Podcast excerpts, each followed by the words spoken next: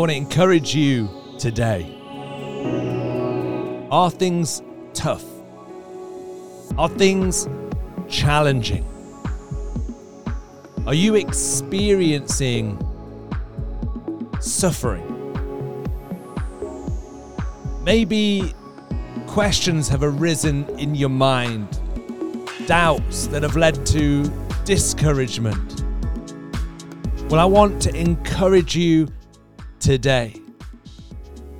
We often lose our way in life when we lose the why of life. And there's nothing like suffering to cast a shadow on the question, why? Because very often we don't have a why for that suffering. We can't quite make sense of the circumstances that we find ourselves in.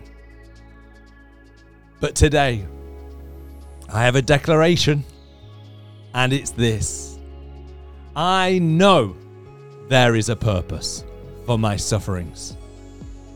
Do you want to declare that with me today? I know there is a purpose for my sufferings.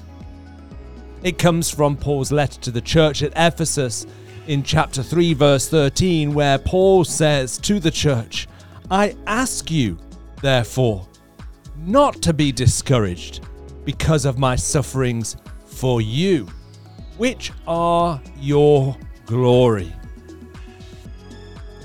Paul was encouraging the church not to be discouraged because of what was happening to him. The perception as a leader is that when things aren't going right in our lives, that those that follow us will be discouraged. That almost there's a knock on effect. When things are working against us, it works against those that look to us.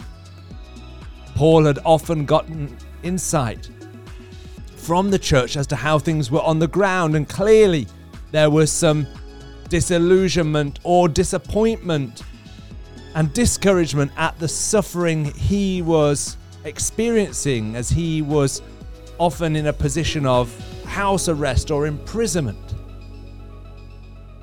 But what did Paul do? Paul gives us a key here. Do you want to know what the key is?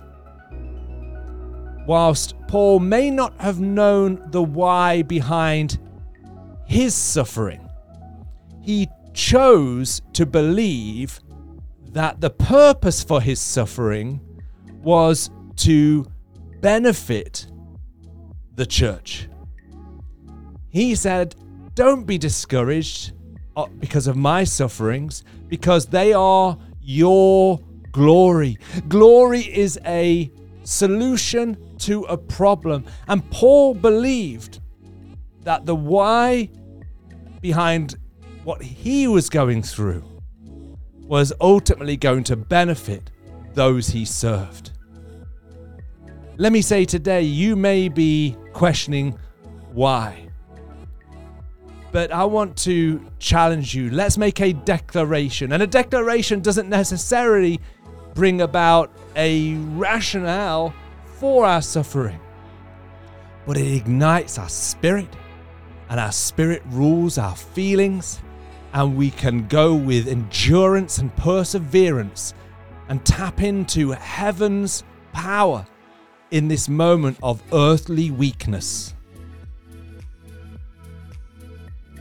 Right now, I choose to believe my suffering is producing glory for you.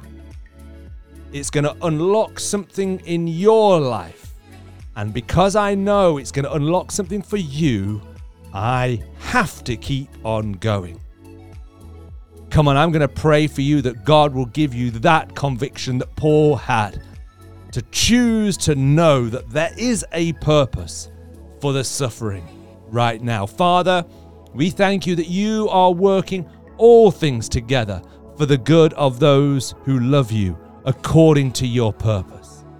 I thank you because whilst we don't have a full understanding as to why the things happen in our lives, we know that there is a God who knows why. We know that there is a God, that you are our Heavenly Father, who is the Alpha and the Omega, the beginning and the end. And you are working all things together. We see a part, but you see the full story. And we trust in the author and perfecter of our faith, Jesus Christ. Thank you for the purpose. Thank you that even though we don't know fully what it is, we know that there is a purpose and we can and we will keep on going and growing through the grace of Jesus Christ in our lives. Amen. Remember today and every day, you're a champion, and there's more in you than you think. Till next time, take care.